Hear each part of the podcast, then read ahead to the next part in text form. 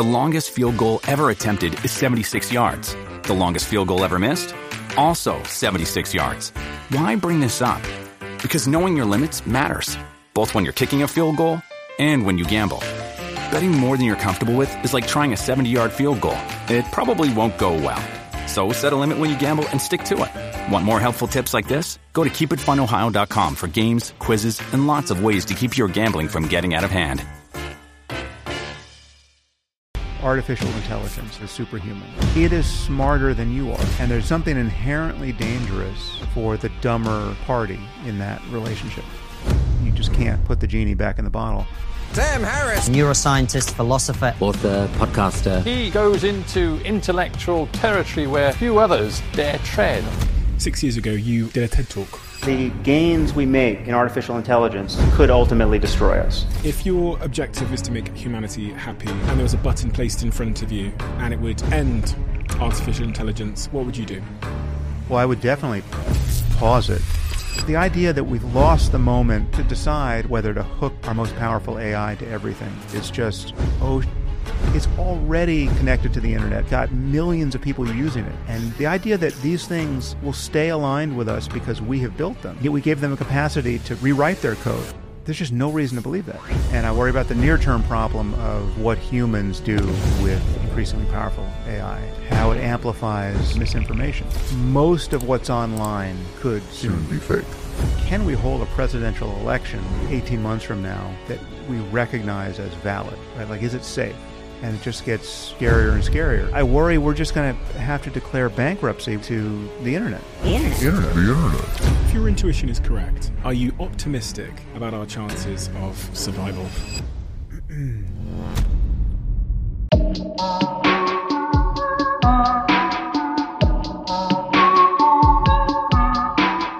Sam, six years ago, you did a TED Talk. Um, I watched that TED Talk a few times over the last week, and the TED Talk was called Can We Build A I Without Losing Control Over It? Mm. In that TED Talk, you really discussed the idea whether um, A I, when it gets to a certain point of sentience and intelligence, will will wreak havoc on humanity. Mm. Six years later, where do you stand on, on it today?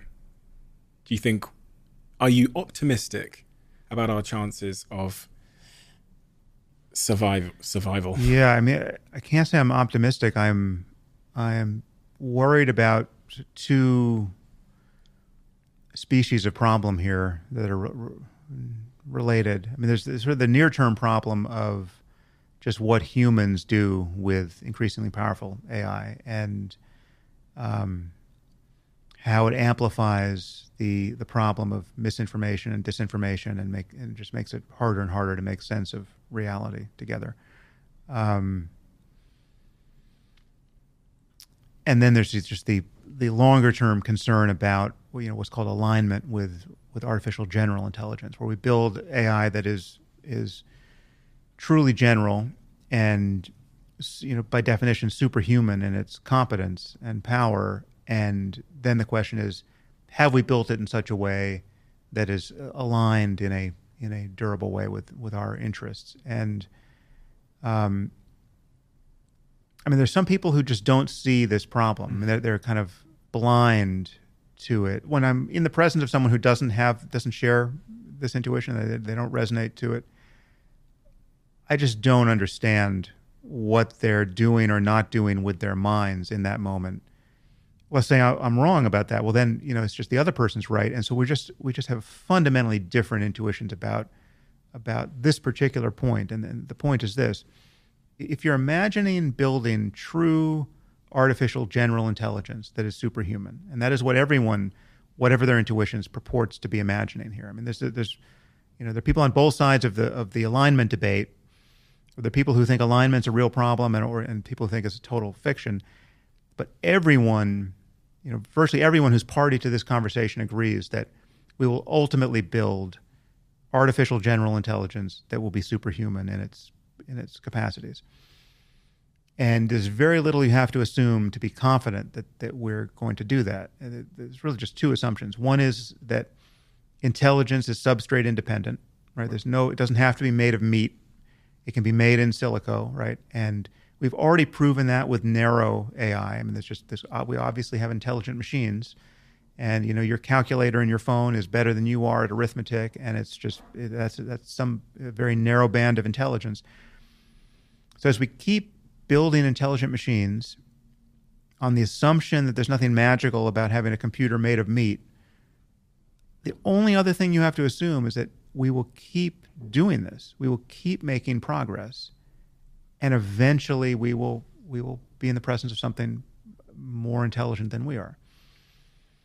And that's not assuming Moore's law. It's not assuming exponential progress. It's just we just we just have to keep going, right? And when you look at the reasons why we wouldn't keep going, those are all just terrifying, right? Because intelligence is so valuable, and we're so incentivized to have more of it. And every increment of it is is valuable. It's not like it only gets valuable when you get, you know, when you double it or or ten x it. No, no. If you just get three more percent, right? That's that's uh, that pays for itself. Um, so we're going to keep doing this. Our failure to do it suggests that something terrible has happened in the meantime, right? We've had a world war. We've had a gl- global pandemic far worse than COVID. We got hit by an asteroid. Something happened that prevented us as a species from continuing to make progress in, in building intelligent machines, right? So absent that, we're going to keep going. We will eventually be in the presence of something smarter than we are. And this is where intuitions divide. My intuition, and it's shared by by um, many people, I'm sure, and I know at least one who you've spoken to, my intuition is that there is something inherently dangerous for the dumber party in that relationship. There's, there's something inherently dangerous for the dumber species to be in, pre- in the presence of the smarter species. And we have seen this, you know, based on our entanglement with all other species, dumber than we are, right? Or certainly less competent than we are. Um, and by so by reasoning, by analogy, we, th- it would be true of something smarter than, than we are. Um, People imagine that because we have built these machines, that is no longer true, right? But, and here's where my intu- intuition goes from there, that is, that imagination is born of not taking intelligence seriously, right? Because what intelligence is, is a, a you know, a mismatch in intelligence in particular, is a... a fundamental lack of insight into what the smarter party is doing and why it's doing it and what it will do next on the part of the dumber party, hmm. right? So, I mean, you just can imagine that, by analogy, just imagine that the dogs had invented us as their their super intelligent A Is, right? Uh, for the purpose of making their lives better, you know, just securing resources for them, securing comfort for them, making, getting them medical attention. Um, it's been working out pretty well for the dogs for about ten thousand years, right? I mean, there's some exceptions. We've got, we mistreat certain dogs, but generally speaking, for most dogs, most of the time, humans have been a great invention, right? Now, it's true that the The mismatch in our intelligence dictates a, a, a fundamental blindness with respect to uh, what we've become in the meantime, right? So like, we have all these instrumental goals and things we care about that they cannot possibly conceive, right? They know that when we go get the leash and say, it's time for a walk, they understand that particular part of the language game.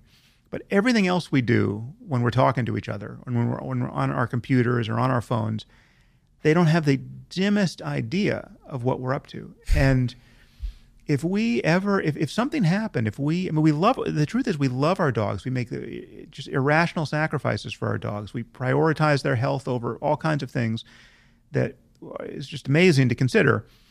And yet, if we learned, if there was a, a new, you know, global pandemic kicking off and some xenovirus was jumping from dogs to humans, and it was just kind of super Ebola, right? It was just, it was ninety percent lethal And it, this was just a forced choice between them. I mean, what, what do you value more, your the, the, the lives of your dogs or the lives of your kids, right? If that's if that's a situation we were in, it's totally conceivable. I mean, it's, it's not a you know not by by no means impossible. We would just kill all the dogs, right? And they would never know why, right? We would just, and it's because we have this layer of of mind and culture and. and just, just the, the, the new sphere, right? There's just this, this realm of, of, of mind that requires a requisite level of intelligence to even be party to, to even know exists, that they have, they have no idea it exists, right? And it's, so this is a fanciful uh, analogy because the dogs did not invent us, but evolution invented us.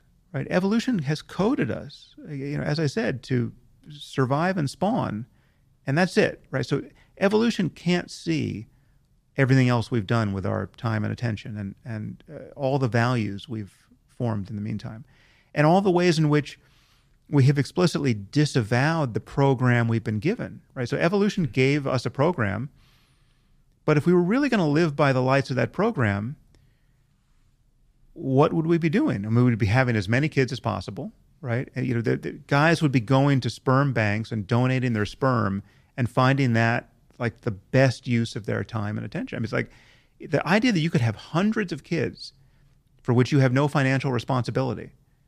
That would be the that should be the most rewarding thing that you could possibly do with your time uh, as a man. And yet that's obviously not what we do. And there are people who decide not to have kids, and there are people who, and and yet, and everything else we do, from you know, having podcast conversations like this to to curing diseases, to I mean, just like literally everything we're doing with our, you know, with science, with with culture, is yes, there are points of contact, but between those those products and our evolved capacities, right? Like it's not it's not just that it's not magic, right? We are social primates that that have leveraged certain ancient hardware to do new things, but evolution, the code that we've been given, doesn't see any of that, right? And we've not been optimized to build democracies, right? Um, evolution knows nothing; it can know nothing. If evolution were a coder, There's just no, there's no democracy maximization in that code, right? It's just, it's not a, it's, it's just not there. So the idea that these things will stay aligned with us because we have built them, because we have this origin story that we gave them their initial code, and yet we gave them a capacity to rewrite their code and build future generations of themselves, right? Um, There's just no reason to believe that. I see no, and and the and the mismatch in intelligence is intrinsically dangerous. And you could see this by, I mean, it's Stuart Russell. I don't know if you had him on the podcast. He's a great um, professor of computer science at Berkeley, and he he wrote literally co-wrote one of the, the most popular textbooks on A I. Um, I mean, he has some arresting analogies, which I think are, are good intuition pumps here. Um, and one is just think of how you would feel if you knew, like, let's we got a, a communication from elsewhere in the galaxy, and it was a message that we decoded, and it said, "People of Earth, we will arrive on your lowly planet in fifty years. Get ready." Right? That. Anyone who thinks that we're going to get super intelligent A I in, let's say, fifty years, thinks we're we're essentially in that situation, and yet we're not responding emotionally to it in the same way. If we if we received a communication from a a, a species that we knew just by by fact by the sheer fact that they were communicating with us in this way, we knew they're more competent and more powerful and more intelligent than we are, right? And they're going to arrive. Right, we would we would feel that we were on the threshold of the most momentous change in the history of, of our species, and we would feel, but most importantly, we would feel that it's because this is a a, a relationship, an unavoidable relationship that's being foisted upon us. Right, it's like we like so, a, a a new creature is coming into the room, right, with its own capacities, and now you're in relationship, And one and one thing is absolutely certain: it is smarter than you are, right? By by what factor? I mean, ultimately, we're talking about by by factors, you know, just by so many orders of magnitude. It's it it our intuitions completely fail. I mean, even if even if it was just a difference in, in the time of processing, even if it, mm. let's let's say there was no difference in in in the actual, you know, native intelligence, but there's just processing speed.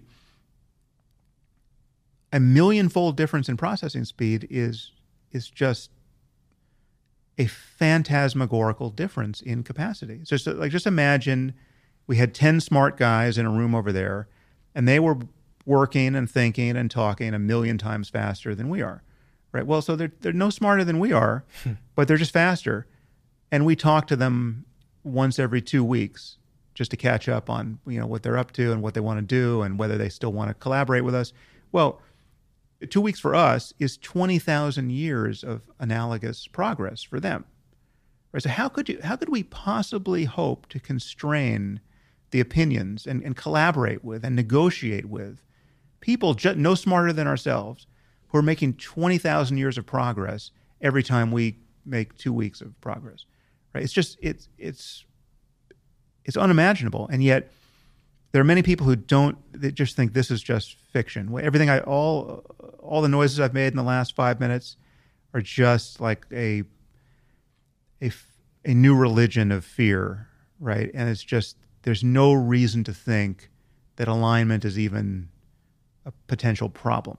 If your intuition is correct, and that analogy of us getting a signal from outer space that someone is coming in thirty years, which, by the way, a lot of people that speak on this subject matter um, don't believe it's even going to be thirty years yeah, until we yeah. reach that sort of singularity moment. I think they speak of artificial general intelligence. I've heard people like Elon say, you know, many fewer decades, ten, ten years, fifteen years, right. twenty years, et cetera. If that is correct, then surely this is the most pressing challenge, conversation, issue of our time. And there's no logical reason that I can see to refute your intuition there. I, I can't see a logical reason. The, the rate of progress will, will continue. Don't necessarily see anything that will wipe out or pause our rate of progress. Um, I mean, let me just to, to uh, be charitable to the other side here. There are other assumptions that they smuggle in that they, that some people are, I mean, some do it without being aware of it, but some actually believe these assumptions, and this spells the difference on on this on this uh, particular intuition.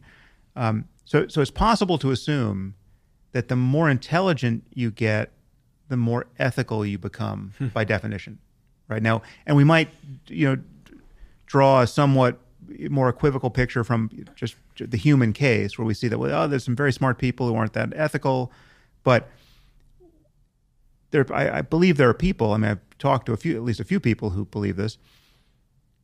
There are people who assume that kind of in the limit, as you push out into just just far beyond human levels of intelligence, there's every reason to believe that all of the, the uh, provincial, creaturely failures of human ethics will be left behind as well. It's like you're not like the the, the selfishness and the and the and the basis for conflict, like like these are not gonna, the apish urges of, you know, status seeking uh, monkeys is is just not it's not going to be in the code. And as you push out into into just kind of the omnibus genius of of the coming A I, you're gonna there's there's a kind of a, a sainthood that's going to come along with it, right? And and and a wisdom that will come along with it. Now, I just think that's a that's quite a gamble. I, I, th- I think I would take the other the other side of that bet, and and I would frame it this way: there have to be ways, in, in the space of all possible intelligences that are beyond the human, right? There's got to be more than one possible. There's got to be, it's like, it's just like there's many different ways to have a chess engine that's better than I am at chess. They're still they're they're different from each other, but they're all better than me, right?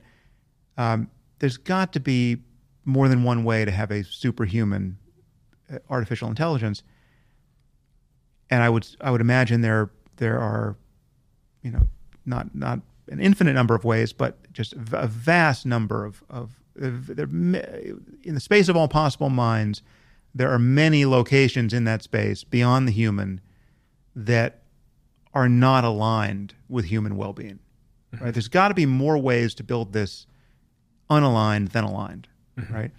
And what other people are smuggling into this conversation is the intuition that no, no, once you get beyond the human, it's just going to get, it's just, you're going to be in the presence of, you know, just the Buddha who understands quantum mechanics and oncology and everything else, right? I just see no reason to think that that's so. And we, we could build something that is, again, taking intelligence seriously. We're going to build something that we're in relationship to. It's really intelligent in all the ways that we're intelligent. It's just better at all of those things than we are. It's by definition superhuman, because the only way it wouldn't be superhuman, the only way it would be human level, even for fifteen minutes, is if we didn't let it improve itself, if we wanted to just keep it stuck at, you know, at a, we would just, we, we built a, a college undergraduate, and we wanted just to keep it stuck there. But we would have to dumb down all of the specific capacities we've already built, right? Just like all, every A I we have, narrow A I, is superhuman for the thing it does. You know, it's it's it has access to all the information on the internet, right? It's it's just like it, it's got perfect memory. It's, it can perfectly copy itself. When one part of the system learns something, the rest of the system learns it because it just can swap files, right? It can, it's um. Your, again, your your phone is a is a is a superhuman calculator. There's no reason to make it a a, a calculator that is human level, um, and so we're never going to do that. We're never going to be in the presence of human A G I. We will we will be immediately in the presence of superhuman A G I, and then the question is how quickly it it improves and how far there how much headroom is there to improve into, um, on the assumption that you can get quite a bit more intelligent than we are. Right, that that's like that we're nowhere near the, the summit of possible intelligence. You have to imagine that you're going to be in the presence of something that is, again, it could be completely unconscious, right? This is, I'm not saying that there's something that's like to be this thing, although there might be, and that's a totally different problem that's worth worrying about. But whether conscious or not, it is solving problems, detecting problems, improving its capacity to do all of that in ways that we can't possibly understand. And the products of its increasing competence are always being surfaced, right? So it's like it's we're, we've been we've been using it to change the world. We became we've, we've become reliant upon it. We built this thing for a reason. I mean, one thing that's been amazing about d- developments in recent months is that those of us who have been at all cognizant of the A I safety space for, you know, now going on a decade or more for some people, always assumed that as we got closer to the end zone, we'd become, that the labs would become more circumspect. We'd be building this stuff air gapped from the internet. You know, it's like we have this phrase, air gapped from the internet. Like we thought this was a thing, like you, you, this thing would be in a box. And then the question would be, well, do we let it out of the box and let it do something, right? Like, is it safe? And how do we know if it's safe, right? And we thought we would have that moment. We thought it would it would happen in a lab at Google or at Facebook or somewhere. We thought we would hear, okay, we've got something really impressive, and now we just want it to touch the stock market, or we want it to touch you know, the, our, our medical data, or we just want to see if we can use it. We're way past that, right? We've built this stuff already in the wild. It's already connected to the internet. It's already got millions of people using it. It already has A P Is. It's already, I mean, it's, it's already doing work. So that, I mean, from an A I safety point of view, that's a, it's amazing. Like we didn't even have the moment, the, the choice point we thought was going to be so fraught. Of course, right? we didn't. We we because there was such pressing incentives for people to press forward, regardless of that conversation. Especially, but yeah, every, but everyone, everyone thought. I mean, I, I was never, I was, I don't believe I was ever in conversation with someone. I mean, someone like Eliezer Yudkowsky or or um, Nick Bostrom or Stuart Russell, who assumed we would be in this spot. Like I just, everyone, we, because again, I, you know, I'd have to go back and look at those conversations, but there was so much time spent.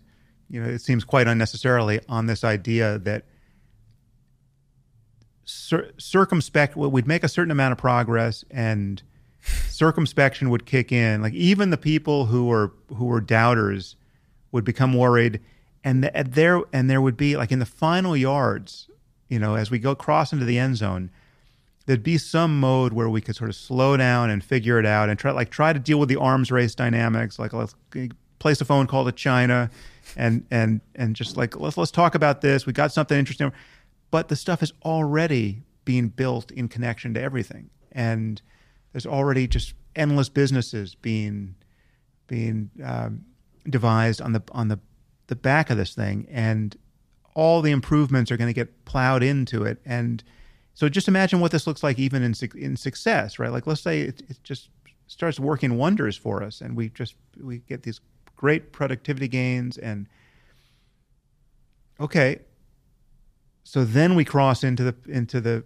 you know, whatever the singularity is, right? At whatever speed, we find ourselves in the presence of something that is truly general. After all of this stuff is, all of this narrow stuff, uh, albeit superhuman narrow stuff, is is something that we totally depend on, right? Like every hospital mm. requires it, and every air, airplane requires it, and all of our missile systems require it. And it's, we're just, this is the way we do business.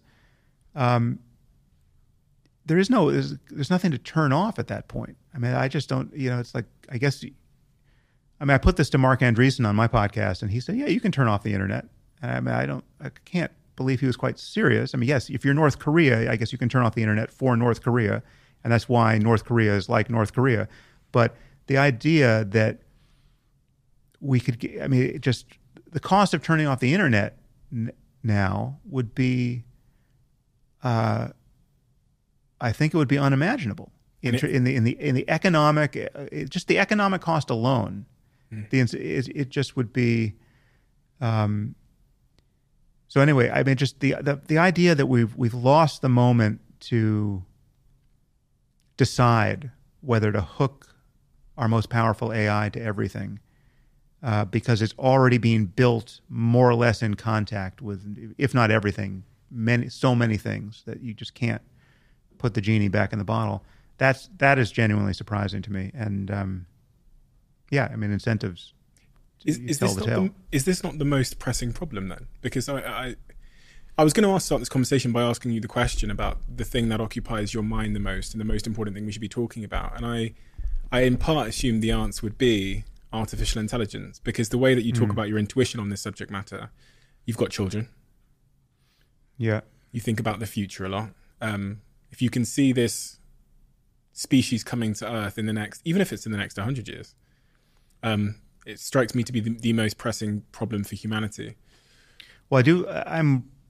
As, as interesting as I think that problem is, and and consequential as it is, I'm I'm worried that that life could become unlivable in the near term before we even get there. Like I'm just worried about the the misuses of narrow A I in the meantime. Just I'm worried about I mean, just just take the the current level of A I we have. You know, we have G P T four.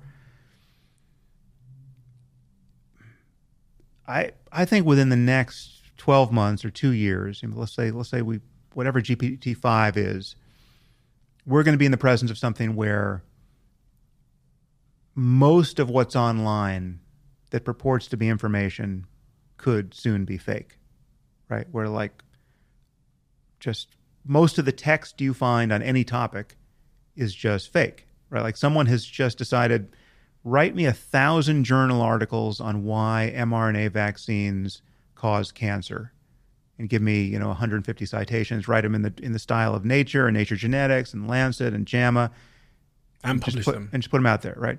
Right. One teenager could do that in five minutes with the right A I, right? It's like it's just like we're not G P T four is not quite that, but G P T five, you know, possibly will be that. I mean, it's like that that is such a near term advance, right? Or get you know just when you imagine knitting together the visual stuff like Mid Journey and Dolly um, and Stable Diffusion with with a large language model. Just imagine the tool. Again, this is maybe this is eighteen months away, maybe it's three years away, but it's not thirty years away.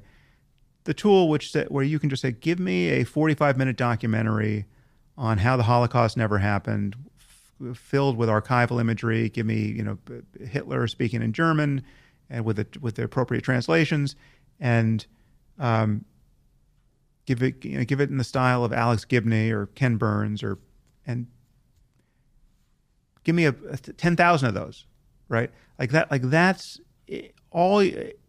All the friction for misinformation has been taken out of the system, and. Yeah, I worry we're just going to have to declare bankruptcy with respect to the internet. Like, just like we just are not going to be able to figure out what's real. And when you when you look at how hard that is now with social media, uh, in the in the aftermath of of COVID and Trump, and how it, just the challenge for, of, of holding an election that most of the population agrees was valid, right? That challenge already. is is on the verge of being insurmountable in the U S, right? I mean, it's just like, it's easy to see us failing at that, A I aside. Now, when you add a large language models to that and the more competent future version of it, where it's just the most compelling deep fakes are indistinguishable from, you know, real data. Um, And everyone is siloed into their tribes, where they're stigmatizing the information that comes from any other tribe. And we're just, and the internet is now so big a place that there really isn't the ordinary selection pressures where, where bad information gets successfully debunked so that it goes away. It's just, you can live in a conspiracy cult for the rest of your life if you want to. You know, you can be QAnon all day long if you want to. And now we've got deep, deep fakes shoring all that up, and just spurious, you know, scientific articles shoring all that up. Uh, all of this just becomes a more compelling form of psychosis, and you know, culturally speaking. And so I, I'm just worried that it's it's going to get harder and harder for us to cooperate with one another and collaborate, um, and that our politics will just completely break, and that'll, you know, offer an opportunity for lots of, you know, bad actors. And I mean, and then leaving aside, you know, there's, there's cyber terrorism, and there's there's synthetic biology that, you know, the moment you get you turn A I loose on on the on the prospect of of uh, engineering viruses and, you know, all of that, it's like it, it potentiates. I mean, the, the asymmetry here is that it seems like it's it's always easier to break things than to fix them, or to prevent people, categorically prevent people from breaking them. And what we have with increasingly pow powerful technology is the ability for one person to create more and more damage, or one small group of people, right? And it was so it's just it just turns out it's hard enough to build a nuclear bomb that like one person can't really do it, you know, no matter how smart. You need a team, and you need a, you need It's traditionally you've needed state actors, and you need you need access to resources, and you, need, you have to get the, the fissile material, and it's hard enough. But this isn't this is being fully democratized, this tech, and so it's um, yeah. Uh, so I worry about the near term chaos. I've never found the narrow term consequences of artificial intelligence to be that in interesting until now. Until right. What you said, it, that image of like. The internet becoming unusable. So that was a real eureka moment for me, because I've not, I've not been thinking about that. Yeah, no, me too. I was I was just concerned about the A G I risk, and now, really in the in the aftermath of Trump and COVID, I've just I see the risk of, um, you know, it, if not losing everything, losing a lot that matters, uh, just based on our interacting with just these very simple tools that that are mis reliably misleading us. I mean, I'm just I'm amazed at what social media. I forget about. The, I'm amazed at what Twitter did to me. I mean, you know, even with all of my training and all, you know, with my head screwed on reasonably straight. I mean, it's, it's amazing to say it, but almost all of the truly bad things that have happened to me in the last decade. That just really like just destabilized relationships and and just priorities, and really kind of got plowed back into me. Just kind of became a kind of professional emergency, you know, stuff I had to respond to, you know, in writing or on podcasts. It was all Twitter. Right? It was my my engagement with Twitter was the thing that produced the chaos, and it was completely unnecessary.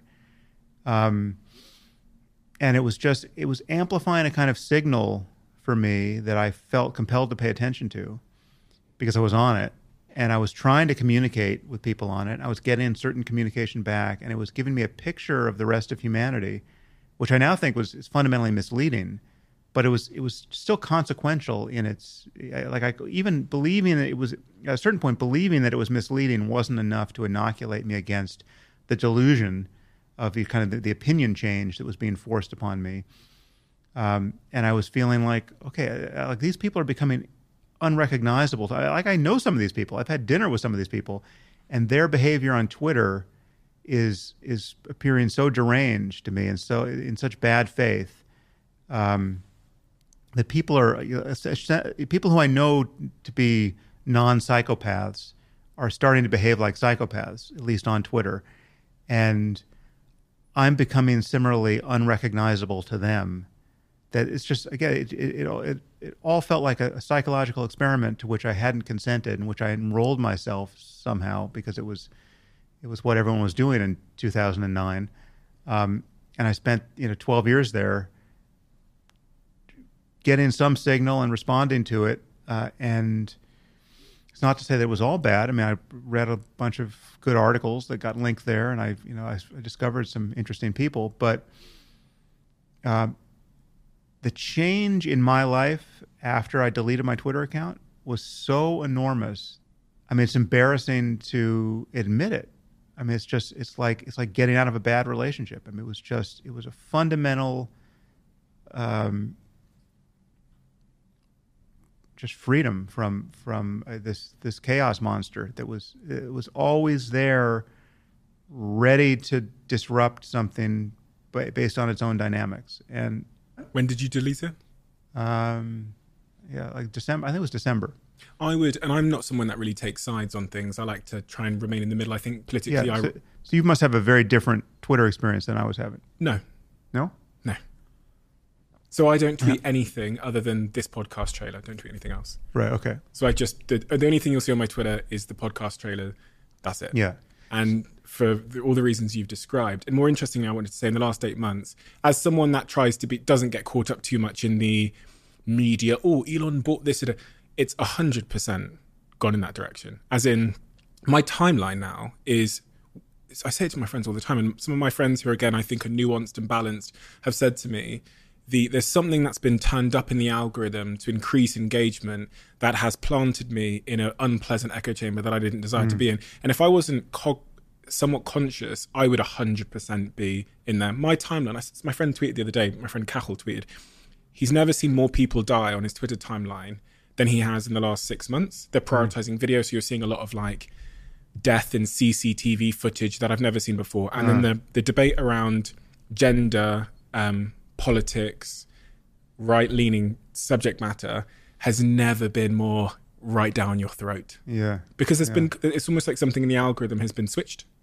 where it's now, it's now like people have been let out the asylum. That's the only way I can describe it, and it's made me mm. retract even more. So when Zuckerberg announced Threads the other the other couple of weeks ago, it was kind of like a a life raft right out yeah. of a, out of the Titanic, um, and I really really mean that. And I'm not someone to get easily caught up in narrative, you know, as it relates to social media platforms. It's been my industry for a decade. But what I've seen on Twitter, and it's actually made me believe this hypothesis I had five years ago, where I thought there would be, um, I thought the, the the journey of social networking would be, would have way more social networks and they'd be more siloed. I thought we'd right. have one for our neighborhood, our football club, I don't know, and now I believe that even more than ever. Yeah, that seems right.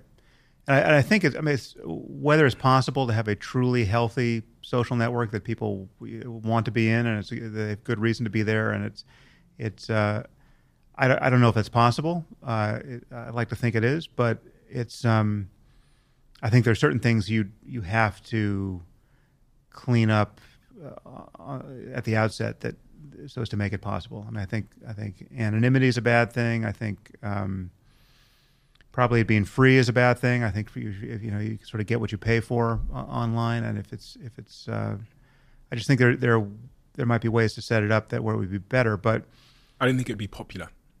What was I, that? I think with the thing that makes it popular makes it to- toxic. Right, right. And even the anonymity piece, I've played this out a couple of times in my mind, and the rebuttal I always get is, well, there's people in Syria yeah. who have yeah. news to break, important news to break, and they, they'd be hung if they... So we need a anonymous version of the social internet. Right, yeah. Well, they, they, I guess there could be some exception there, but... Um,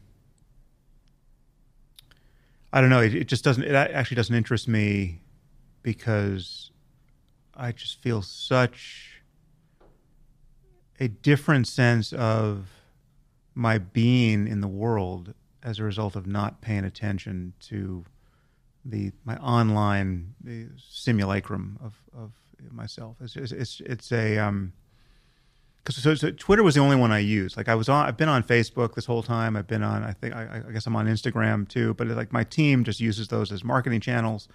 You know, it's just like you. It sounds like that's the way you use Twitter now. But Twitter was the the one that I decided, okay, this is going to be me. I'm going to be posting here. I'm going to, you know, if if I've made a mistake, I want to hear about it. You know, it's like, and I, I just wanted to use it as as actual uh, an actual basis for communication. Um, and for the longest time, it actually felt like a valid tool in that respect. You know, it, re- it reached a crisis point. I decided this is just pure toxicity. There's just no reason. Even the good stuff can't possibly make a dent in the bad stuff. So I just deleted it.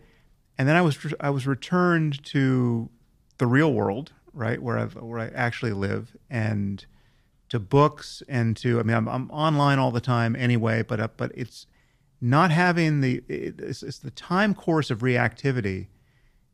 When you don't have social media, when you don't, when you, and you don't have a place to put this this instantaneous hot take that you're tempted to put out into the world, because there's literally no place to put it. Like if like for, for me, if I have some reaction to something in the news, I have to decide whether it's worth talking about it in my next podcast that I might be recording, you know, four days from now.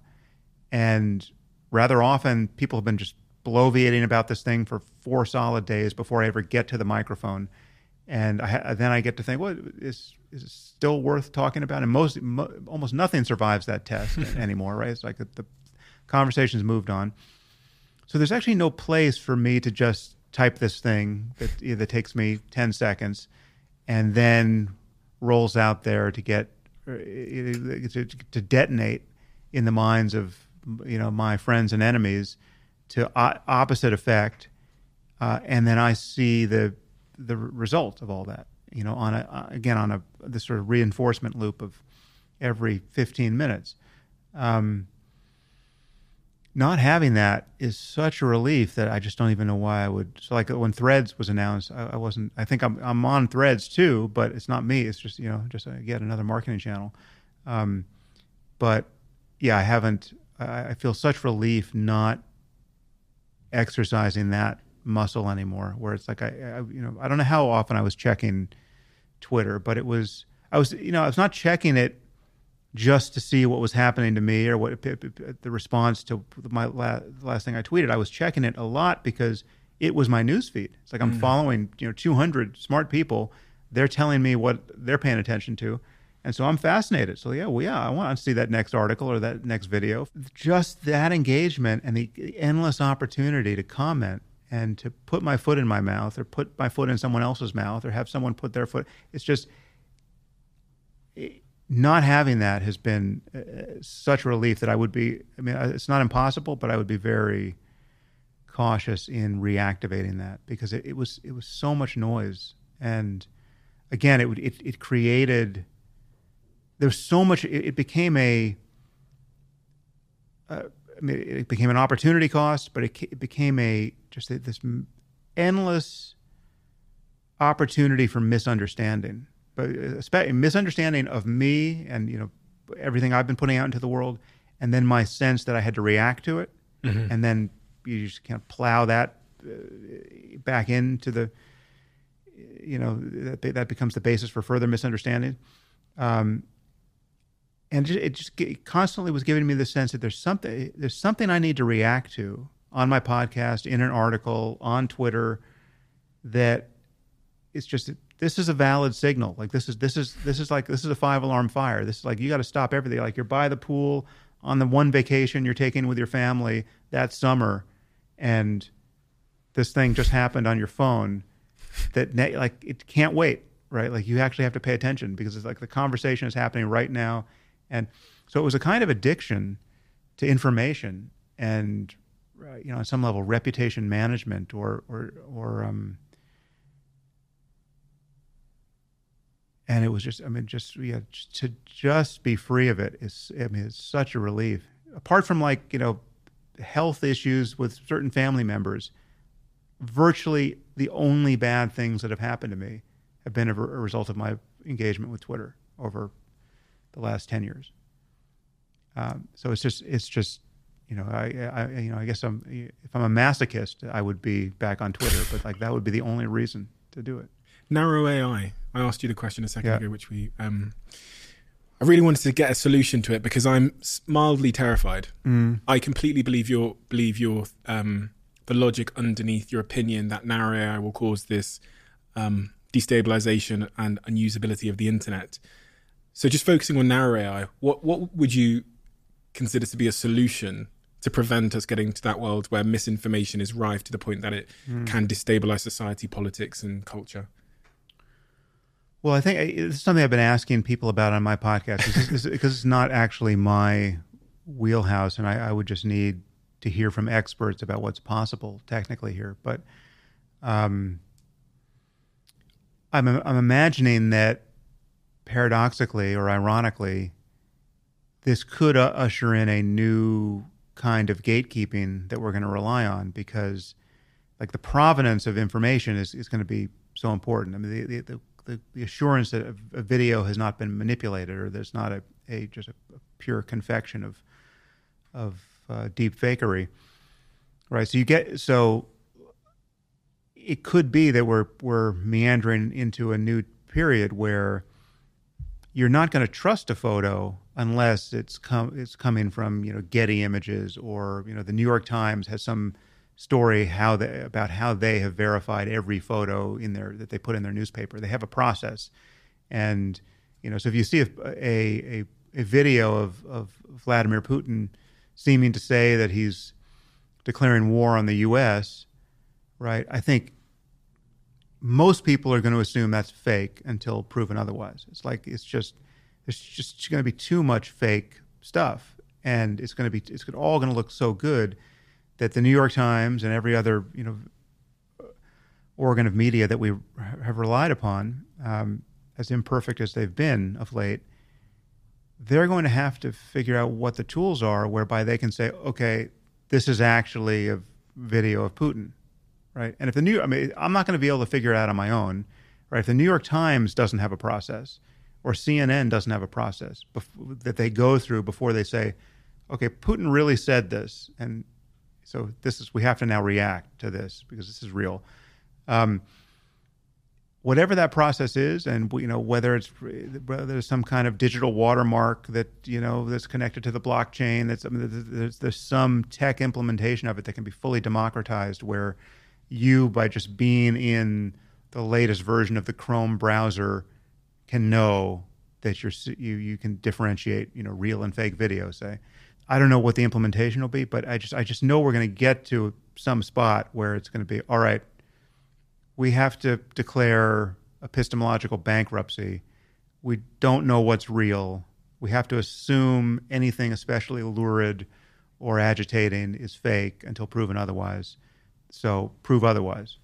And that's, you know, that that'll be a, a resetting of something. I don't know what we do with that in a, in a world where we really don't have that much time to react to certain things that are, you know, a, a video of Putin saying he's launched his big missiles is something that, you know, thirty minutes from now we would we would understand whether it's real or not. I mean, forget about, again, forget about everything we just said about A I. Look at all of our legacy risks. Look at I mean, the risk of nuclear war, the, the the risk of stumbling into a nuclear war by accident has been hanging over our head for seventy years. I mean, we, we've got this old tech. We've got these wonky radar systems that throw up errors. We've, we've, we have moments in history where, you know, one Soviet sub-commander decided, based on his just gut feeling, just his common sense, that the data was almost certainly an error, and he decided not to pass the the the, the obvious evidence of a an American I C B M launch up the chain of command, knowing that the chain of command would say, okay, you have to fire, right? And he reasoned that if the U S was going to attack the Soviet Union, they would launch more than, I mean, I think in this case, it looked like there were four missiles. That was the radar signature. If the U S is going to launch a first strike against the, the, the Soviet Union, in when, when, uh, this was like the mid-eighties, um, they're going to launch more than four missiles. Right, this has to be this, this has to be bad data, right? So, that, so that, but you know, so if we automate all this, will we automate it to systems that have a, that kind of common sense, right? Um, but we've been perched on the on the edge of the abyss based on this this the possible. Forget about malevolent actors, you know, who might decide to have a nuclear war on purpose. We have the possibility of of accidental nuclear war. You add this cacophony of misinformation and deep fake to all of that, and it just gets you know, scarier and scarier. And this is just this is not even A I. This is just you know you know narrow A I amplified misinformation. How do you feel about it? Well, th- I mean, this is the thing that worries me. I mean, I, wor- I worry about the next election. I, you know, I think the next president. If we can run the twenty twenty-four election in a way that most of America acknowledges was valid, that will be an, an amazing victory, you know, whatever the outcome. I mean, obviously, I, th- I'm, I would not be looking forward to a Trump presidency, but um, I think even more fundamental than that is, can we hold a presidential election eighteen months from now that is that we recognize as valid, right? Like that, I, th- I don't know. I don't know what kind of resources are being spent on on uh, that particular performance, but that is hugely important, and I don't think um, our near-term experiments with A I is going to make that easier. Why is it so important? Well, it's just—I mean, if you think the maintenance of of uh, a valid democracy in, in the world's lone superpower is is uh, of minor importance, I um, I'd like to drink the tea you're drinking. Uh, are you, but are you it, optimistic? I mean, I I'm, I can't say I'm optimistic. I'm, you know, it's it's a paradoxical state I'm in, because I, I definitely have, I I tend to focus on what's wrong or might be wrong. I tend to, I think, have a, a pessimistic bias, right? Like I, I I tend to notice what's wrong as opposed to what's right. You know, I mean that that's my um that's my bias, but I'm actually very happy, right? Like I have a very, a very good life. I'm just like, everything is, is, I just, I'm incredibly lucky. I'm surrounded by great people. It's like, it's just, it's, it's all great. And yet I see all of these risks on the horizon. So I'm like, I'm not, um, I just, I have a, a very high degree of well-being at this moment in my life. And yet I, like the, what's on the television is scary. And so it's it's a, it's a very interesting juxtaposition. Yeah. You know, I will be I'll be very relieved if we have a. Uh, I just I feel like we're in a very weird spot. I mean, like the I haven't seen a a full postmortem on the COVID pandemic that has fully encapsulated what I think we what I think happened to us there. But my my vague sense is that we didn't learn a whole hell of a lot. I mean, basically what we learned is we're really bad at responding to this kind of thing. This was a challenge that that just fragmented us as a society. It could, it could have brought us together. It didn't. Um, and it it amplified all of the the divisions in our society, politically and, and economically and tribally in all, all kinds of ways. The role of misinformation and disinformation and all of that was was all too clear, and I think just getting worse.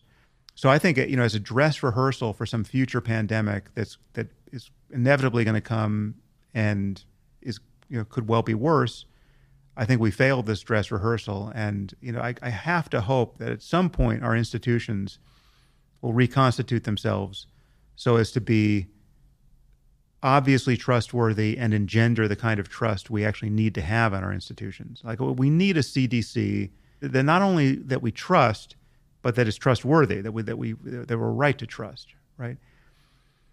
And so, and so it is with an F D A and every other, you know, institution that that uh, is relevant here. And we don't quite have that, and half of our society thinks we don't have that at all, mm. right? And and so it's. Um, We have to rebuild trust in institutions somehow, and I, I just think, you know, we have a lot of work to do, but to even figure out how to make an, an increment of progress on that score, because we're um, again the siloing of, of of large constituents into alternate information universes is just just not functional, and that's so much of what social media has done to us and alternative media. I mean, like, you know, I call it, you know, you and I are podcasters, but I call it Podcastistan, right? I mean, we're, we're, we have this this landscape of, I mean, there's now, whatever, a million plus podcasts, and there's, you know, e- email newsletters, and everyone has now just decided to curate their information diet in a way that's just bespoke to them. And you can stay there forever, and you're getting... You're getting one slice of, and it could be, a, you know, a completely fictional slice of, of reality, and um, we're losing the ability to converge on a on a common picture of what's going on. And you, so did that sound optimistic? No. I, I didn't hear the optimism in there. You tell me. No, I, I no, I, but I, I again, I can't refute anything you've said on a, like a logical basis. It all sounds um, like that is the direction of travel that we're going in, unfortunately. Um, I have faith that there'll be surprising positives. Mm. There always tends to be surprising positives that we also didn't factor in. Um, well, yeah, I mean, it's easy to see. I mean, if there's anything, if there's any significant low-hanging fruit technologically or or scientifically that could be A I uh, enabled for us. I mean, just take like you know a, a cure for cancer. A cure for Alzheimer's, right? I mean, just having one thing like that, right? That would be such an enormous good, um, and that so that that is that's what that's why we can't get off this ride, and I mean, that's why there is no brake to pull. I mean, because because the, the value of intelligence is so enormous. I mean, it is it is just it's not everything. I mean, it's not that you know there's there are other things we care about and are right to care about beyond intelligence. I mean, love is not the same thing as intelligence, right? But intelligence is the thing that can safeguard everything you love, right? Like, I mean, even if you think the whole point in life is to just get on a beach with your friends and your family and just hang out and enjoy the sunset, okay. You don't have to augment. You you don't, you don't need superhuman intelligence to do any of that, right? You have, you you're, you're you're fit to do it exactly as you are. You could have done that in the seventies, and it would just be just as good a beach, and they'd be just as good friends. But every gain we make in intelligence is the thing that safeguards that opportunity for you and everyone. You are always one decision away from taking your business to the next level. And a decision that's helped me to transform my business is moving over to NetSuite, who I'm excited to say are a sponsor of this podcast. If you don't know already, NetSuite is the number one cloud financial system, bringing accounting, financial management, inventory, H R into one platform and one source of truth. It's reduced I T costs because it lives in the cloud, so you can access it from anywhere. And the cost of managing and running multiple systems because it's in one unified business management suite. My team and I don't have to worry about tasks being manual and clunky. And it means that I can be more efficient and to focus on more important things like bringing you the best episodes and guests on this show. So I become one of the thirty-seven thousand companies that have already made the move over to NetSuite. NetSuite has extended its one-of-a-kind flexible financing program for a few more weeks. So head to netsuite.com slash Bartlett for a free product tour. Back to the episode. Else. How would you do, I feel like we've not defined the term artificial general intelligence. From my mm. understanding of it, it's when the, the intelligence can think and make decisions almost like a human. Yeah, I mean, loosely, I mean, this, this, this is kind of just a semantic problem, but I mean, intelligence can mean many things, but, you know, loosely speaking, it it's the ability to solve problems uh, and meet goals, make decisions um, in response to a changing environment, in response to data.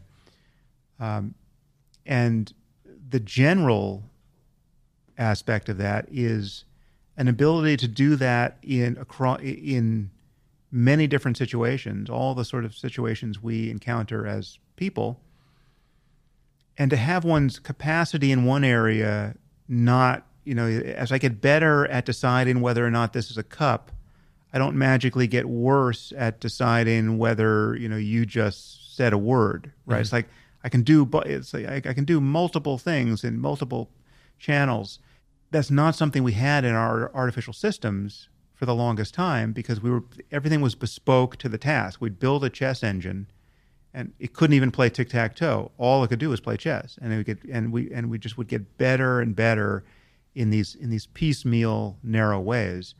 And then things began to change a few years ago, where you'd get, you know, with like DeepMind would would have its algorithms that were, uh, you know, the same algorithm with slightly different tuning could play Go, right? Or it could, you know, it could solve a, a protein folding problem as opposed to just playing chess, right? And it became the best in the world at chess, and it became the best in the world at Go.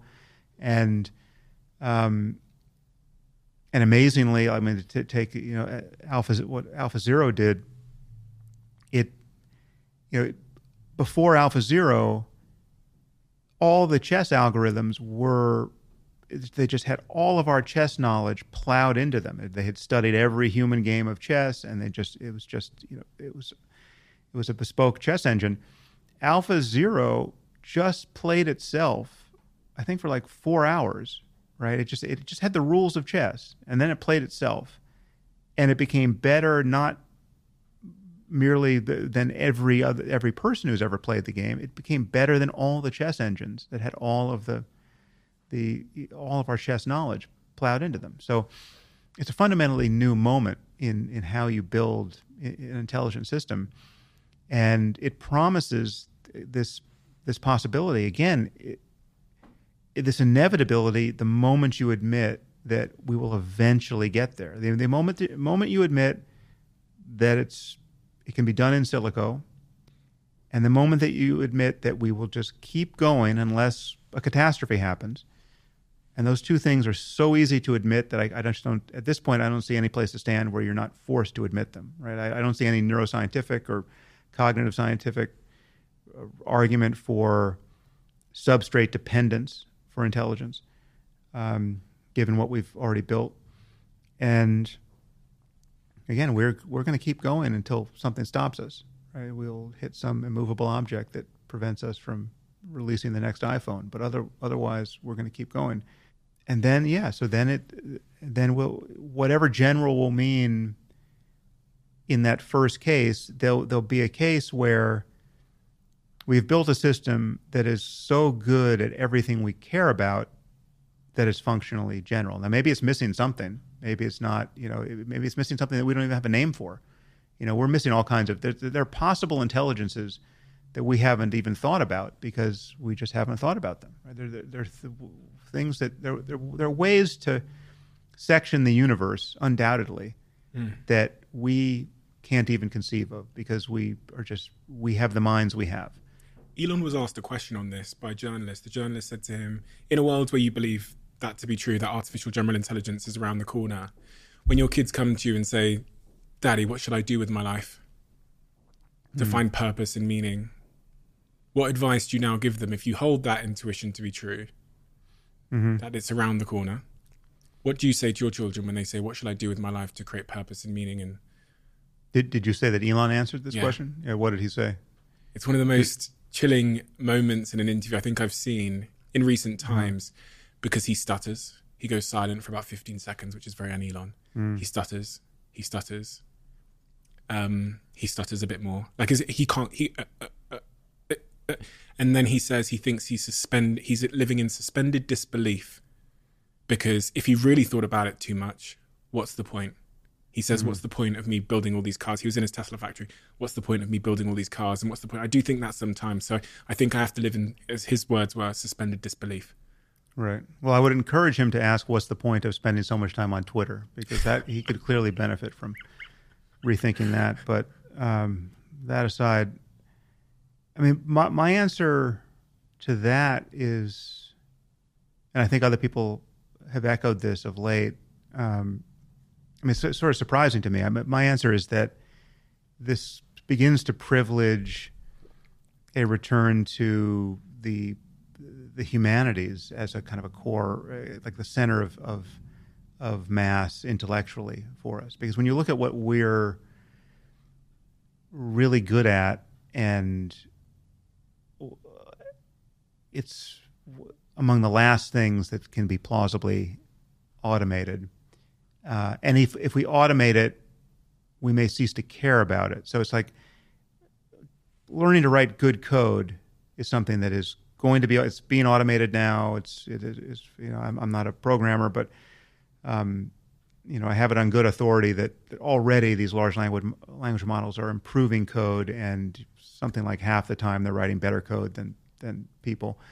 Uh, that's all going to become like chess, right? It's just, it's going to be better than people ultimately. Um, so being a software engineer is something that, you know, and being a radiologist and being like those, those things, it's easy to see how A I just cancels those professions, or at least makes one person, you know, so effective at using A I tools that, you know, one person can do the work of a hundred people, so that you got ninety-nine people who don't have to be doing that job. Um, but creating art, and, you know, writing novels and being a philosopher and uh, talking about what it means and to live a good life and how to do it. It's like that's that's something that if we we have we have to look at those we have to look at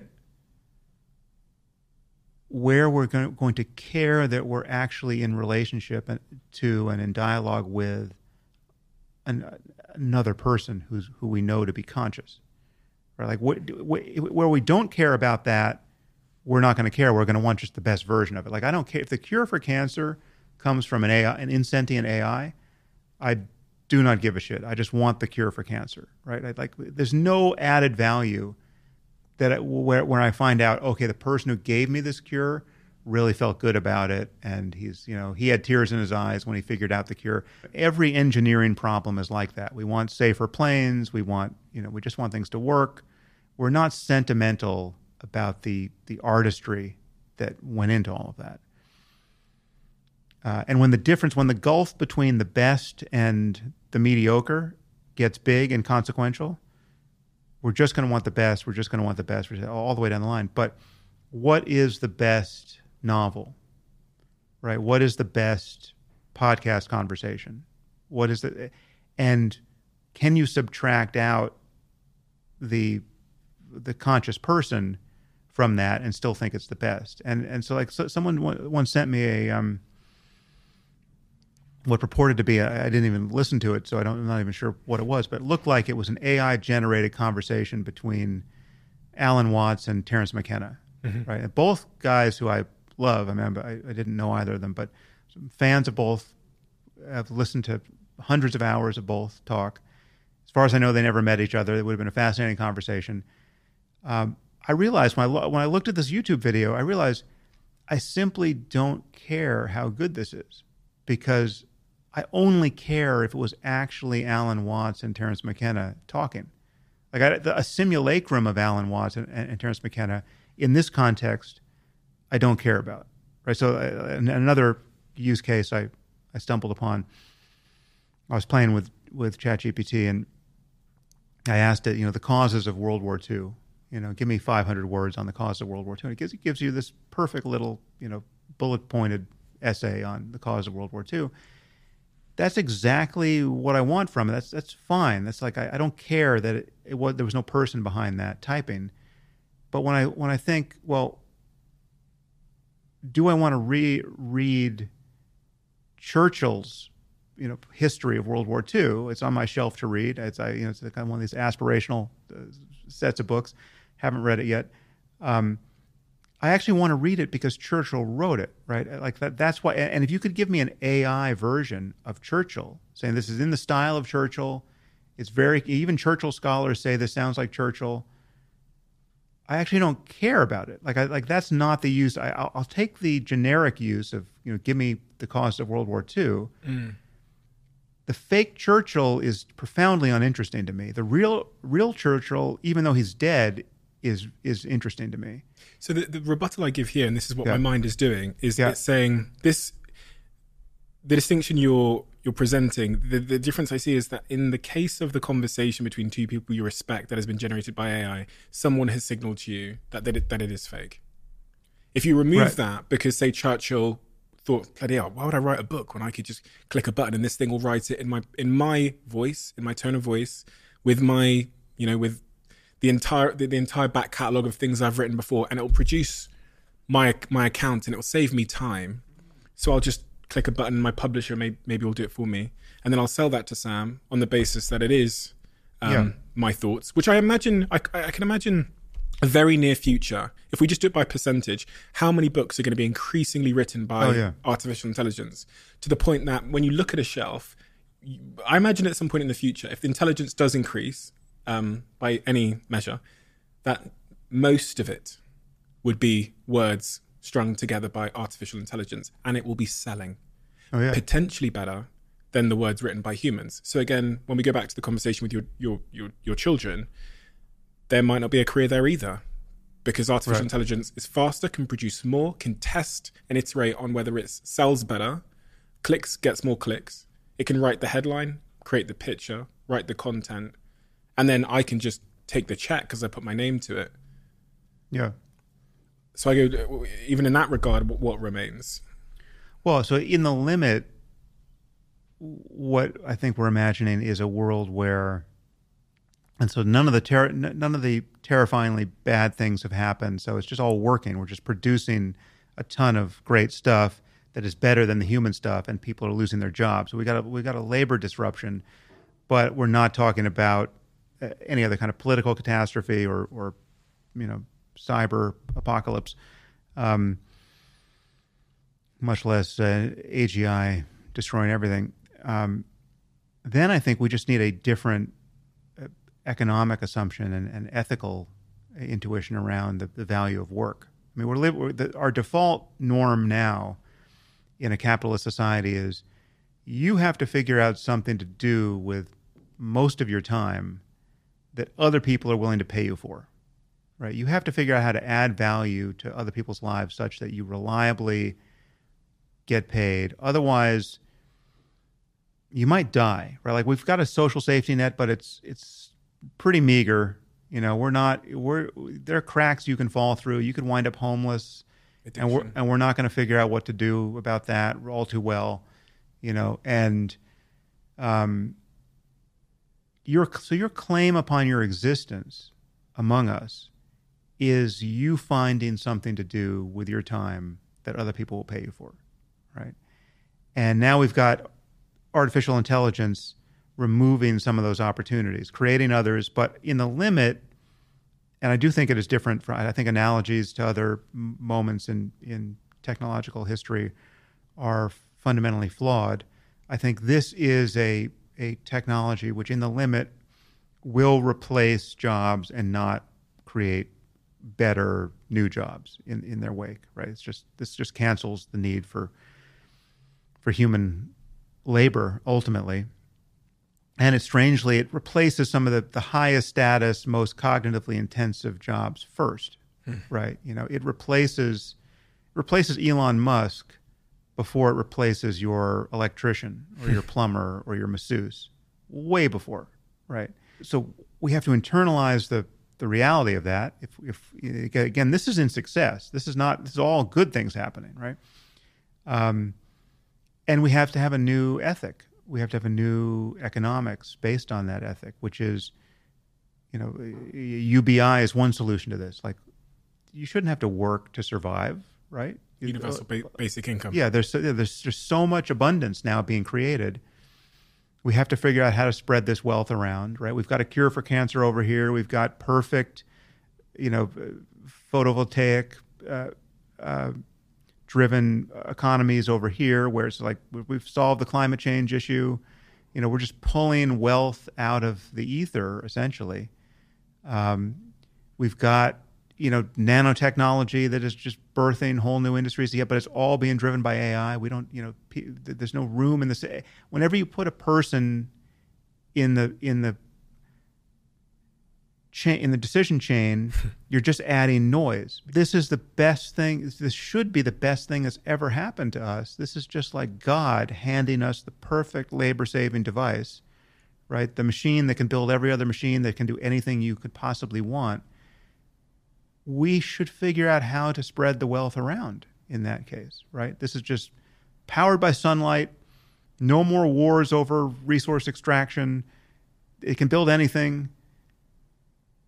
We can all be on the beach just hanging out with our friends and family, right? Like, like. Did you believe we should do universal base, basic income where everybody's given like a monthly so, check? So something, we have to break this connection. Again, this is this is what will have to happen in the presence of this kind of labor force dislocation enabled by all of this going perfectly well, right? Like this, again, just this pure success, just A I is just producing good things. And the only bad thing is, it's putting all these people out of work. You know, it's coming for your job eventually. I've heard this and I've, I've my issue with it and my rebuttal when I talk to my friends about this idea of universal basic income, when we, you know, we hand out enough cash or resources to people so that they're stable, which I'm not necessarily against, but just, just want to re- play with it a little bit, is humans seem to have an innate an innate desire for purpose and meaning. Yeah. And we seem to be designed and built psychologically for labor and for uh, discomfort. But, and it, but it doesn't have to be labor that's tied to money, right? Yeah. Like, like it can be like we we will get our status in other ways and we'll get our meaning in other ways. And again, this is all these are all just stories we tell ourselves. I mean, like, you know, you're talking to a person who knows it's possible to be happy actually doing nothing, right? Like like just sitting in a room for a month, right? And just staring at the wall, right? Like that, like, done it. Like that's possible, right? So so and yet that's most people's worst nightmare. You know, I mean, it's solitary confinement in a prison is considered a torture,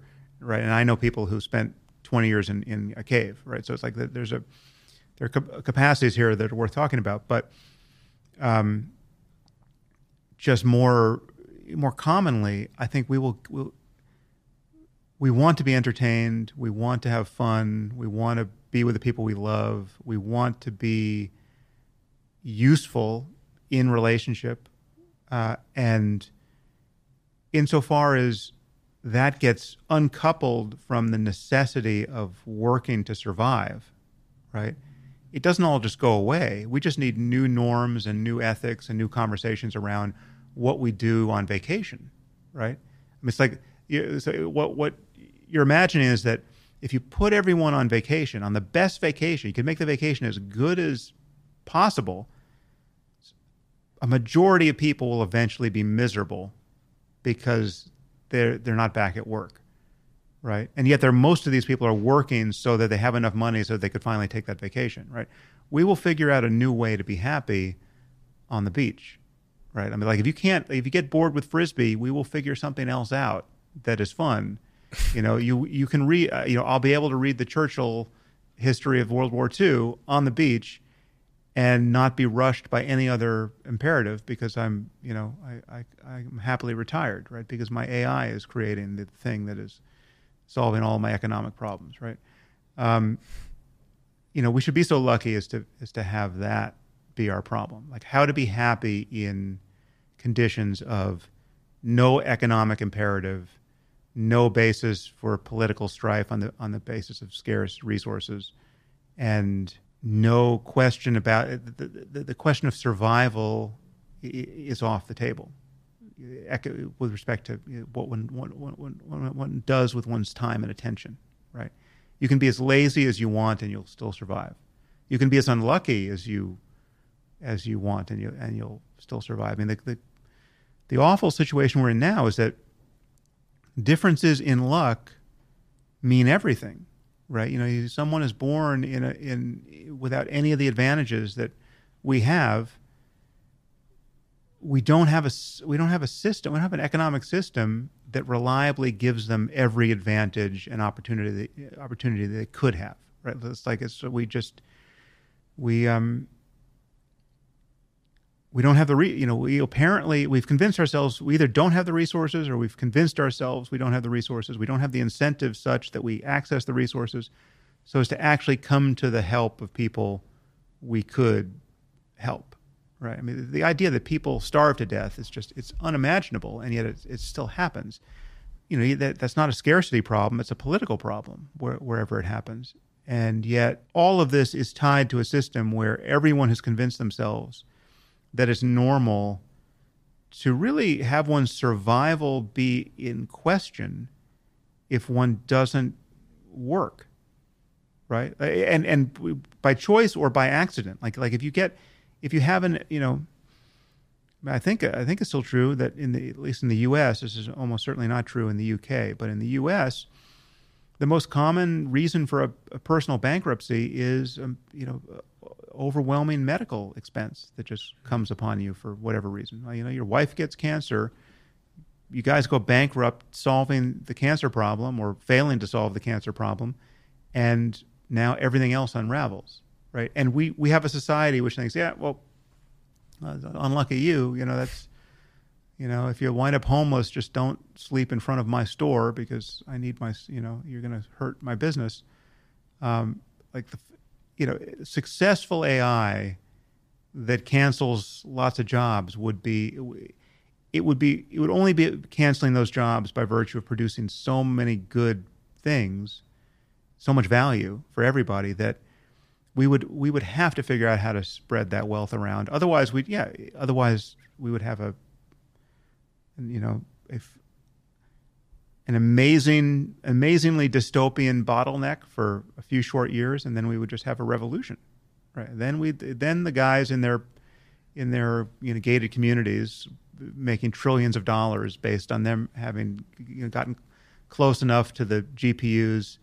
Uh, that they that it, you know some of it rubbed off on them, um, yeah, they'd be dragged out of their houses and off their Gulf Streams, and you know we would have a, a fundamental reset. We'd have a hard reset of the political system. If I had to put you in a yes or no situation and um, ask your intuition the question now, that if your objective was to, which I'm sure it is, is to encourage the betterment of humanity and to increase our odds of happiness and well-being one hundred years from now. Mm. Um, and there was a button placed in front of you, and it would either end the development of artificial intelligence as we've seen it over the last decade, so it would never, we'd never proceed with developing um, intelligent machines, um, or not. So you could press a button and stop it right now. What, what would you it, do? And stop it, stop it permanently, such that we never then do that thing. We just never figure out how to, to build intelligent machines. Pause it indefinitely. Well, I would definitely pause it to, to a point where we would we would could get our heads around the alignment problem. Yes, permanently. If the button was a permanent pause that you couldn't undo. Well, the question is, how deep does that go? So, like, we, we have everything we have now, but we just yes. it just never gets better than yeah. We never make now. progress from here, right? Um, and your objective is to make humanity happy and prosperous. I mean, it's hard because when you when you begin imagining all of the good stuff that we could get with super, with with aligned superhuman A I, well, then you know, then the it's just you know cornucopia upon cornucopia. It's just everything is everything is potentially within reach. Yeah, I mean, I, I take the existential risk scenario seriously enough that I would I would pause it. You know, I would say. I mean, I, I think we will get. We will eventually get to it. If, if if curing cancer is a is a biomedical engineering problem that admits of a solution, and I, I think there's every reason to believe it ultimately would be, we will eventually get there based on our own, you know, muddling along with our, you know, current level of tech, you know, currently uh, information tech. Um, I'm, you know, reasonably confident of that. Um, Because I mean, our you know our intelligence shows every sign of being general. It's just it's not um, it's not as fast as we would want it to be. It's not. It's not. What the, the thing that A I is going to give us is it's going to give us uh, speed that is. Um, it's, I mean, there's speed, and then there's the the access. There's memory, right? It's like and like we we can't integrate. We don't have the ability. We have no person or team of people can integrate all of the data we already have, right? So that like the the, the real promise here is that a these systems will be able to find patterns that we wouldn't even know how to look for, and then do something on the basis of those patterns. You know, I think an intelligent search within the data space, you know, by by apes like ourselves, will eventually do uh, most of the the great things we want done. And you know, the there isn't there isn't. Uh, I mean, the pro- the problems we need to solve, so as to safeguard the the um, the career of our species and, and to make civilization durable and sane and and uh, to remove this sword of Damocles that is over our heads at every moment, that you know at any moment we could just decide to have a, a nuclear war that ruins everything, or or create a, a an engineered pandemic that ruins everything. We don't need superhuman intelligence to solve all those problems, and we need the we need a, a, an appropriate emotional response to the, the the untenability of the status quo, and we need we need a political dialogue that eventually transcends our our tribalism. You and I'd say a few others, maybe two or three others, helped change my mind about one of the most profound things I think anyone could believe, which was when I was eighteen, I, I believed in Christianity, mm-hmm. and then. There was a couple of moments that shook my belief. Nothing on a personal level, just a couple of ideas that managed to sort of in, uh, infect my operating system that led my curiosity towards um, your work. And I changed my mind profoundly. Yeah. I, it's such a profound change that I had. Um, how do we change our minds? And I and I really want to I really want to focus that question on the the individual. the individual's mind. Like, I want to change my mind. I want better beliefs, better ideas in my head that are going to allow, allow me to get out of my own way. Um, because I am not achieve. I'm miserable. I'm not mm. living the life that I, I would say I, I know I can live, but some people don't even know they can live, live a better life. I'm not happy. That's the signal. And I want to, I want to yeah. rectify this in some way. Yeah. Well, there, there are a few bright lines for me. I mean, it was like take um, our ethical lives and our relationships to, to other people, right? So um, there's there's the problem of, of individual well-being that kind of is still real, even if you're in a moral solitude. If you're you're on a desert island by yourself, you really don't have ethical questions that are emerging because you're not in relationship to anybody else. But you still have the, the problem of how to be happy. But so much of our unhappiness is in collaboration with others, right? We're unhappy in our relationships, we're unhappy professionally. Um, and it's worth looking at how we're behaving with other people.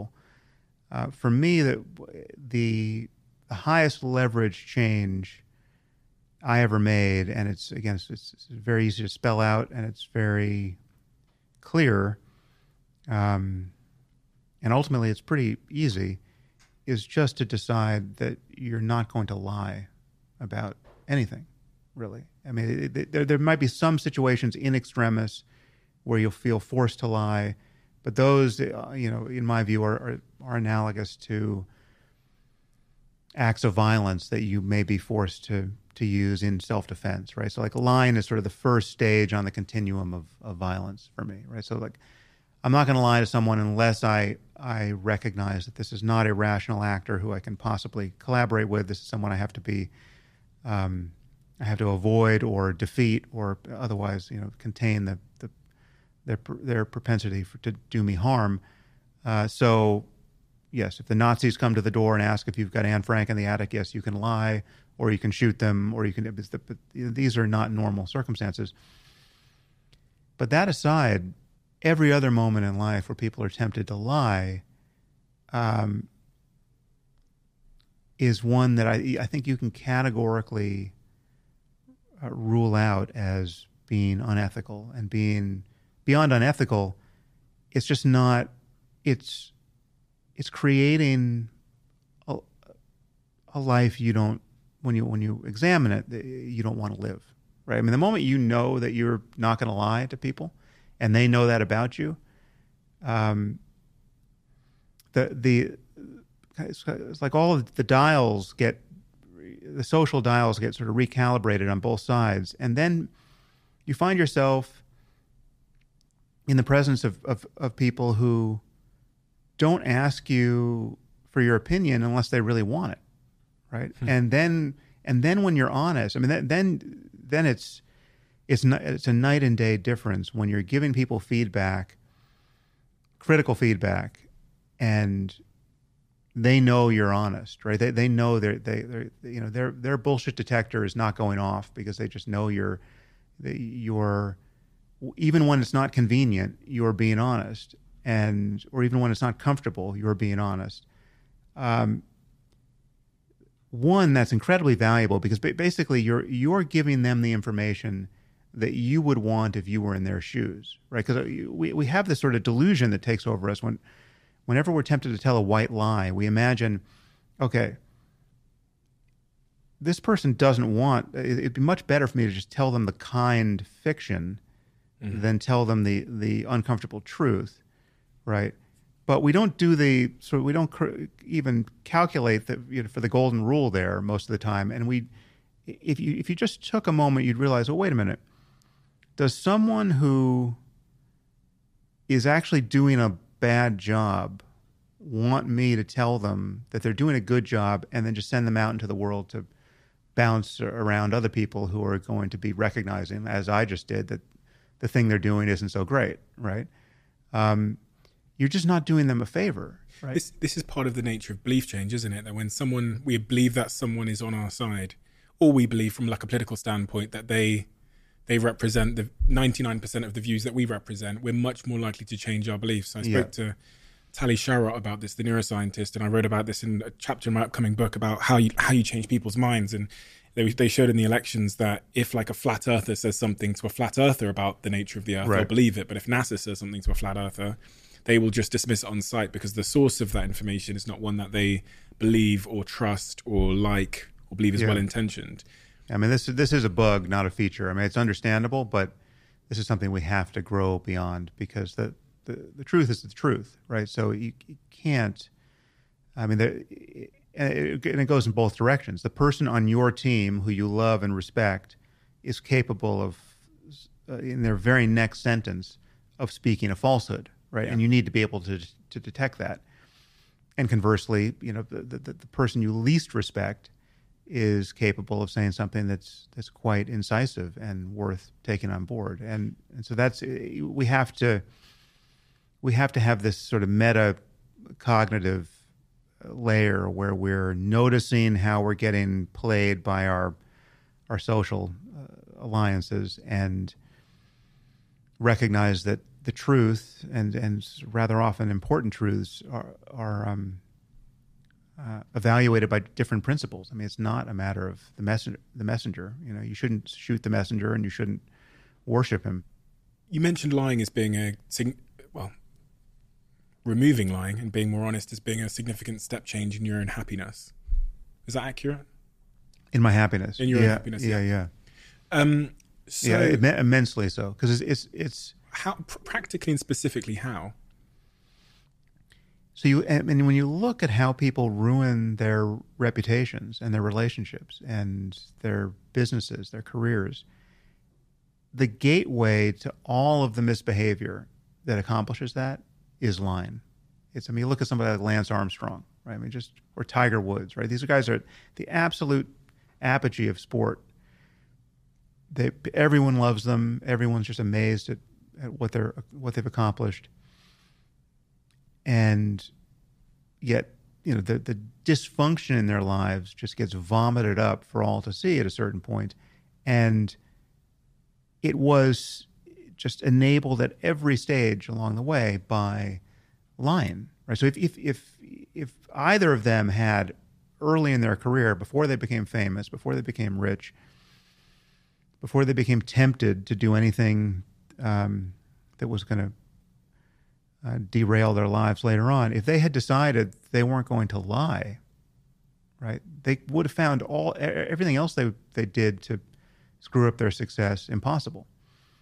So when I decided, and this was this was in the book, this was a course I took at, at Stanford. It was, it was a, a seminar with this brilliant professor, Ron Howard, who, who many people, who I think some people in Silicon Valley have taken his course as well. Um, I mean, this this course was just like a machine. You know, people, undergraduates and graduate students would come in at, at, on one side, and then twelve w- weeks later would come out convinced that basically lying was no longer on the menu. Right? It's just, it, it's just, it was that the, the whole seminar was an, an analysis of the question: is it ever right to lie? And and we really we focused on on white lies. I mean, t- truly tempting lies, as opposed to the obvious lies that, that screw up people's lives and relationships. Um, it's just so corrosive, and it's corrosive of, of relationships in ways that you, unless you're a student of this kind of thing, you, you don't necessarily notice. I mean, one example I, I believe is in that that's in that book is that I remember my, my wife was with a friend, uh, and the two of them were out, and the, the the friend had something she she had to do with another friend later that night, but she didn't really feel like doing it. Um, and she got a call from that friend in the presence of my wife, and she just lied to the friend to get out of the plan. Right? She said, "Oh, you know, I'm so sorry, but my you know my daughter's got this thing," and it was just a just the. an utterly facile use of dishonesty to get where she could have she could have just been honest, right? But she just it was just too awkward to be honest, so she just got out of it with a lie. But now it's in the presence of my wife, and my wife is now the, the, the immediate question is, how many times have I been on the other side of that conversation, right? How many times has she lied to me in in an equally compelling way about something so trivial, right? And so it just eroded trust in the in that relationship in a way that the, the liar would never have known about, would never have detected it, because it's just she just went right back to having a good time with, you know, they were just out to lunch and they continued, you know, having their lunch and they're still having a good time and it's all smiles. But my wife has just logged something about kind of kind of the ethical limitations of this person, um, and the person doesn't know it, right? And so once you sort of pull on this thread, you basically your entire life becomes, for at least for the the, the, the transition period when, until this just becomes a, a habit you no longer have to consider. Um, suddenly, it's your your the world becomes a kind of mirror thrown up to your mind, and you and you're, you're, you meet yourself in all these situations where you were avoiding yourself before. So, like someone will say, you know, uh, do you want to have plans, or do you want to do you want to collaborate with me on this project? And if pr- previously you you always had recourse to some kind of white lie that just got you out of, you know, the awkward uh, truth, which is n- the answer is no, and there are actually reasons why not, right? Um, you never had to, you never have to confront the the awkwardness of that. You're this kind of person who has these kinds of commitments and this kinds of, you know, it's like. I, you know, I mean, the most awkward one would be, you know, someone declares a romantic interest in you, and the the the the the, the answer is no, and then the and the the it's no for a totally superficial reason, right? Like this person is is you're not they're not attractive enough for mm-hmm. you, right? You know, they're they're or they're overweight or what what I mean, it's, it's just it's like you have your reason why not, and this is something you feel you cannot say, right? Now, I'm not saying that you should always go out of your way, like like you, someone with Tourette's who just helplessly blurts out the truth. Like there's a, there's a, a scope for, for kindness and compassion and, and tact. But if someone is going to really drill down on the reasons why not, if the person says, no, I want to know exactly why you don't want to go out with me, there's something to discover on on, on either side of that true disclosure. Right, like e- either you are cast back on yourself, and you have to realize, okay, I'm such a superficial person that it doesn't matter who anyone is, if they're ten pounds overweight, I'm not interested, mm. right? That's that's the mirror held up to your mind. It's like, okay, all right, so you're that kind of person. Do you, do you want to still be that kind of person? Do you really want to just decide that everyone, no matter what their virtues, right, and no matter what has been going, you know, what, no matter what chaos is going on in their life, I mean, they actually, this person might actually lose those ten pounds next month, and you would have a very different situation. But are you really not available? Are you really filtering by weight in this way? Um, and are you really comfortable with that? And are you comfortable saying that? Like if you, if if somebody forces you to, to actually be honest. We have a closing tradition on this podcast where the last guest leaves a question for the next guest, not knowing who they're going to leave it for. Mm-hmm. The question that's been left for you, impeccable handwriting. Where do you want to be when you die? Describe the place, time, people, smell, and feeling. Well, this, this actually uh, connects with an idea I, I've I've had. I mean, I, I think what we need. We haven't talked about psychedelics here, but um, I mean, there's there's been this renaissance in research in psychedelics, and I mean, it's hard to know. I, I, I, I'm I'm worried that we could recapitulate some of the the errors of the sixties and and uh, roll this all out in a way that's less than wise. But the wise version would be, I think we need to recapitulate something like the the mysteries of Eleusis, where we you know we have rites of passage that are enabled by, in many people's case, psychedelics and and a, the, the practice of, of meditation. I just think it's I think these are just fundamental tools of insight that are that. I mean, for most people, it's hard to see how they would get them any other way, right? I just think, you know, the insights. Th- there's a lo- longer conversation about which, which molecule and how and all that. But another component of this is, I, I mean, a, a hospice situation where the the experience of dying is as wisely embraced and facilitated as is possible. And I think psychedelics could certainly play a role for, for many people there. So I imagine something like we, we need a we need places that are truly beautiful, that where you know people have gone to die and their families can be, visit them there, and it is just a you know a final rite of passage that is that is embraced with you know um, all the wisdom uh, we can muster there. And yeah, so for in my case, you know I would want to be in. You know, currently I, I'd be happy to be home, but you know, wherever home is at that point, I would want a, um, I would want a view of the, the sky. You know, and it could, it could be an ocean beneath the sky. That would be ideal. Why? Um, I just, I mean, it, it, there's there's basically nothing that makes me happier than just looking at a blue sky with just just watching like cumulus clouds move across a a blue sky. I mean, it's just like. I can extract so much mental pleasure just looking at that, right? It's just, I mean, it's, um, so yeah, if, if I'm going to spend my last uh, hours of life looking at anything, if my eyes are going to be open, you know, looking at the sky and having... The stars or the sky? The daytime? The sky, sky the, okay. the daytime, yeah. Okay. Yeah. I mean, if I were, if I, it, light pollution is enough of a thing in my world that I go for, I feel like I go for years without seeing a good night sky. Um, so I've kind of given up hope there, but I do love that. Um, but yeah, just a, a you know a view of the sky and with the people I love at that point, uh, who are who are still alive at that point.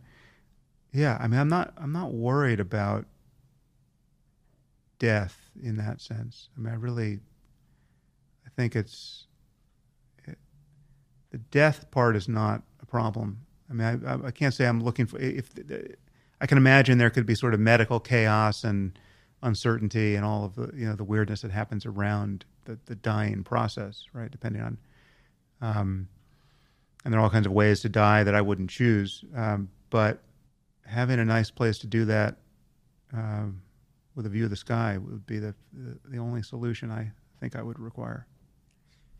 The question asks the smell. Give me the smell, smell. Give me an ocean breeze. I put an ocean there, so yeah, an ocean breeze would be perfect. Sam, thank you so much. Thank you yeah. for um, not just this conversation. As I said to you before you sat down, you were pivotal in um, really helping me to unpack some problems when I was younger, some conflicts, I should describe them as, mm-hmm. with my my view on religious belief and um, and the nature of the world. But I think more more importantly, you didn't you didn't rob me of my religious beliefs and leave me with nothing. Right. You left me with something else, which is something that was really important to me, which, which was the idea that there can still be great meaning and there can be what you describe as spirituality in the absence or in the place of um, that religious belief. Religious belief gives people, you know, a lot of things. And I, I it's funny because when I was religious and I went on mm. the journey to becoming agnostic, let's say, um, I was in conflict with people. As in, I would, yeah, I would want to have yeah. a debate with everybody. Yeah. And I spent those two years watching everything that you and Richard Dawkins and, and Hitchens had all done. And then I came out the other side and it was peaceful. Right. Yeah. And it's, you believe what you want, I'll believe what I want. Um, as long as we're not causing any conflicts with each other and you're not doing any harm, it's okay. Yeah. And then I discovered what I would call my own spirituality, which is my meaning, the meaning that I see in the world around me and, um, and the self and things like psychedelics. And it's a, it's a better place to be. And it removed yeah. my fear of death, which oh, I nice. had as a religious person. Oh, nice. Nice. Well, that's good. So thank you. Yeah. Thank you for that. And all oh. your subsequent work, which, you know, incredible books. You've written so many of them that are absolutely incredible. You've got an unbelievable podcast, which I was gorging on before you came here as well, and an app, um, which, I mean, if you could speak just a few sentences about the, the meaning of the app and w- what you do. I know it's much more than meditation now, mm. but I think people listening to this might be compelled to to check it out and download it. Yeah, well, so I, I had that book, which you're holding, Waking Up, which is the, um, uh, which is where I talk about my experience in meditation and just how I fit it into a, a, um, a scientific secular worldview, um, and just it just turns out that an app is a much better delivery system for that kind of information. I mean, it's just hearing audio. Is, you don't even need you don't need video. I mean, I think audio is the perfect medium for it. So when that technology came about, or when I discovered it. Um, I just felt incredibly lucky to be able to to build it, and so it's it's kind of outgrown me now. There are many many teachers on it, and many other topics beyond meditation that are touched. But um, it's a uh, it really subverts all of the problems that you know some of which we touched upon here with the, with the smartphone. I mean, like the smartphone has become this. this tool of fragmentation for us. It fragments our attention, it continually interrupts our experience, it's it, depending on how you use it. Um, but most of what we do with it, you know, you're checking Slack, you're checking your email, you're checking your social media, you're you're just, it's punctuating your life with, with all, it's not, it's, you know, at this point, seemingly necessary interruptions. But this app, or you know, any really any app like it that's delivering this kind of content, subverts all that, because it's just this is this is it's just a platform where you're getting audio that is guiding you in a specific, very specific use of attention and a sort of reordering of your priorities and getting you to to recognize things about your experience that you you you wouldn't otherwise see. And yeah, an app is it just by sheer good luck, it turns out it's it's just a, the perfect delivery system for that information. So yeah, I just feel very lucky to to have stumbled upon it, because again, you know, ten years ago there were no apps, and you know, there's just it was just all I could do was write a book. You know? Sam, thank you. Yeah, thank you. Thank you so Ple- much for your generosity. You. Yeah, a pleasure and, to meet you as well. Congratulations with everything. I mean, it's really it's. Oh, thank uh, you. I was catching up on your podcast in mm. anticipation of this, and. It's amazing mm-hmm. the, the reach you've got now. So it's, yeah, it's, it's, it's, it's wonderful. Nuts. We're all tr- still trying to catch up with it, but it's a credit to all of the team. And I really want to say from the bottom of my heart, thank you. Because yeah. the work you do is is really, really important. Um, it's been important in my life, as I've said, but it's just really important. And we, I feel like we're living in a world where like nuance and the, all the things you've talked about and openness to debate and honest dialogue are we're getting further and further away from there. So if there's anyone left in this world that's still willing to engage on that level, I feel like they must be protected at all costs. And I see you as one of those people. So thank you. Nice. Nice. Well, to be continued.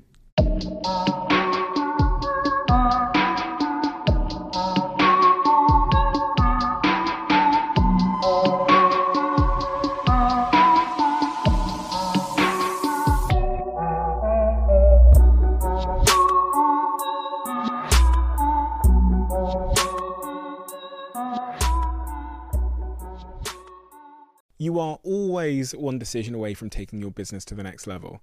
And a decision that's helped me to transform my business is moving over to NetSuite, who I'm excited to say are a sponsor of this podcast. If you don't know already, NetSuite is the number one cloud financial system, bringing accounting, financial management, inventory, H R into one platform and one source of truth. It's reduced I T costs because it lives in the cloud, so you can access it from anywhere. And the cost of managing and running multiple systems because it's in one unified business management suite. My team and I don't have to worry about tasks being manual and clunky.